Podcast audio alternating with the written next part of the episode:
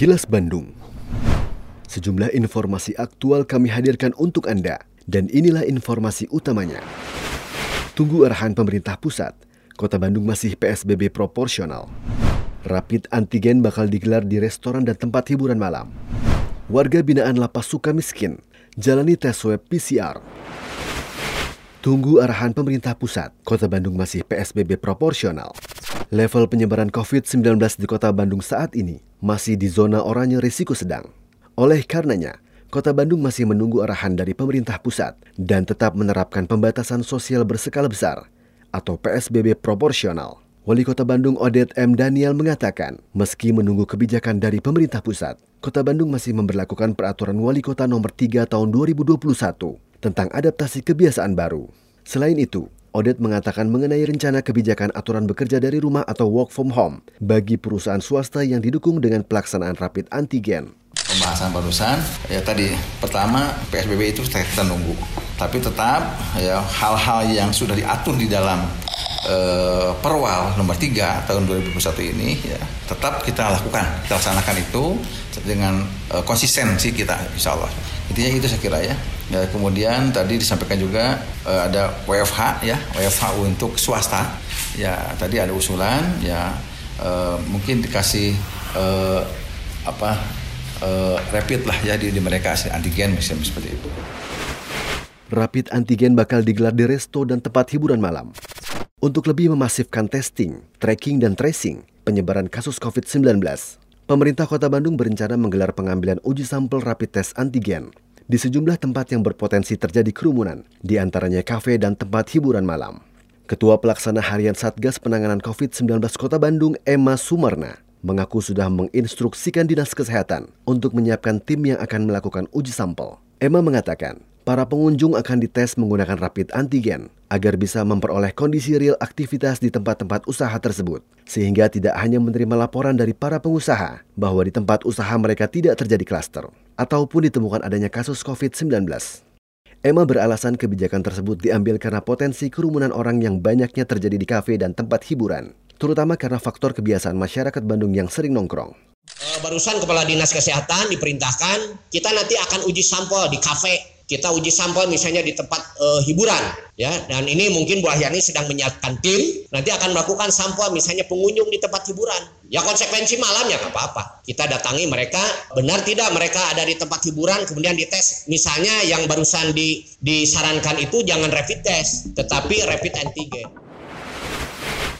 Warga binaan Lapas Sukamiskin jalani tes swab PCR sekitar 400 warga binaan, serta seluruh pegawai yang ada di lembaga permasyarakatan atau Lapas Sukamiskin Bandung mengikuti tes swab PCR. Kebijakan ini ditempuh menyusul ditemukannya enam warga binaan yang positif terpapar COVID-19.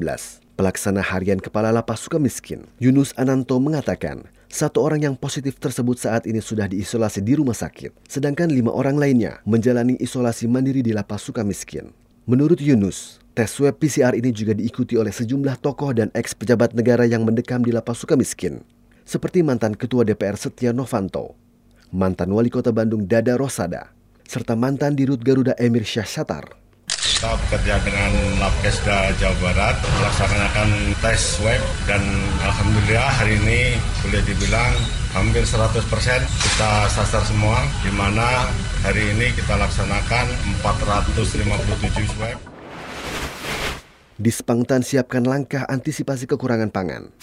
Dinas Pangan dan Pertanian atau Dispangtan Kota Bandung sudah menyiapkan sejumlah langkah untuk mengantisipasi kekurangan bahan pangan. Kepala Dispangtan Kota Bandung Gin Gin Ginanjar menyebutkan, dengan situasi pandemi COVID-19 dan cuaca ekstrim seperti sekarang, kekurangan bahan pangan bisa saja terjadi. Pasalnya, sebagian besar bahan pangan untuk dikonsumsi warga Kota Bandung dipasok dari luar wilayah. Sedangkan daerah pemasok saat ini juga sedang mengamankan pangan untuk kebutuhannya sendiri. Beberapa langkah antisipasi yang sudah disiapkan antara lain, menyiapkan cadangan stok dan peningkatan kegiatan buruan sehat, aman, dan ekonomis untuk memenuhi kebutuhan pangan di tingkat keluarga. Jadi ini yang kita khawatirkan juga pangan-pangan yang lain terganggu seperti beras. Apalagi sekarang daerah-daerah lain juga kan mempertahankan produksinya untuk memenuhi kebutuhannya. Menyiapkan cadangan karena dengan kondisi begini juga mereka juga khawatir dengan kekurangan dan sebagainya. Bisa juga ada kelangkaan untuk pangan yang lain, terutama yang sangat tergantung dari luar gitu. Tapi kalau untuk tingkat-tingkat konsumsi di warga, di keluarga ya Kota Bandung kan sudah ada sedikit punya ketahanan lah di bidang mm-hmm. apa kemandirian keluarga melalui pemanfaatan pekarangan. Inflasi Jabar tahun 2020 mencapai 1,87 persen. Badan Pusat Statistik Jawa Barat mencatat indeks harga konsumen atau IHK gabungan pada bulan Januari 2021 mengalami kenaikan 0,16 persen Sedangkan IHK gabungan atau laju inflasi di Jawa Barat secara tahunan yang dihitung sejak Januari 2020 hingga Januari 2021 tercatat sebesar 1,87 persen. Kepala BPS Jabar Dia Anugrah mengatakan, dari tujuh kota pantauan IHK di Jawa Barat, seluruhnya mengalami kenaikan. Dengan inflasi tertinggi terjadi di kota Sukabumi yang mencapai 0,26 persen. Adapun inflasi terendah di kota Cirebon dengan angka 0,08 persen. Sementara itu, Kota Bandung mencatat inflasi 0,1 persen. Dari 11 kelompok pengeluaran yang mengalami inflasi, kenaikan terbesar terjadi pada kelompok makanan, minuman, dan tembakau, yaitu 2,38 persen. Dari tujuh kota IHK di Jawa Barat, tercatat bahwa pada bulan Januari 2021 terjadi inflasi sebesar 0,16 persen. Inflasi tahun kalender sebesar 0,16 persen dan inflasi tahun ke tahun sebesar 1,87 persen. Inflasi tertinggi terjadi di kota Sukabumi sebesar 0,26 persen dan inflasi terendah terjadi di kota Cirebon sebesar 0,08 persen. Berikut sejumlah agenda kerja rapat pejabat Pemkot Bandung, Senin 8 Februari 2021. Wali Kota Odet M. Daniel mengikuti rapat Komite Penanganan COVID-19 dan Pemulihan Ekonomi Daerah Provinsi Jawa Barat yang berlangsung secara virtual. Sementara itu, Wakil Wali Kota Yana Mulyana menerima silaturahmi Duta Besar India untuk Indonesia, Mr. Manoj Kumar Barti.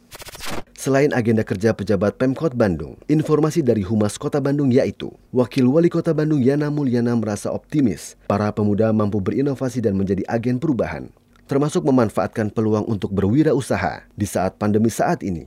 Yana berharap di tengah pandemi, kalangan pemuda memiliki cara baru dalam berbisnis karena mereka menjadi ujung tombak dalam menghadapi tantangan dan hambatan. Ia berpesan, pemuda juga harus kreatif menghadapi masa pandemi, termasuk menjalin komunikasi yang baik dengan para pelaku usaha untuk terus memanfaatkan pasar.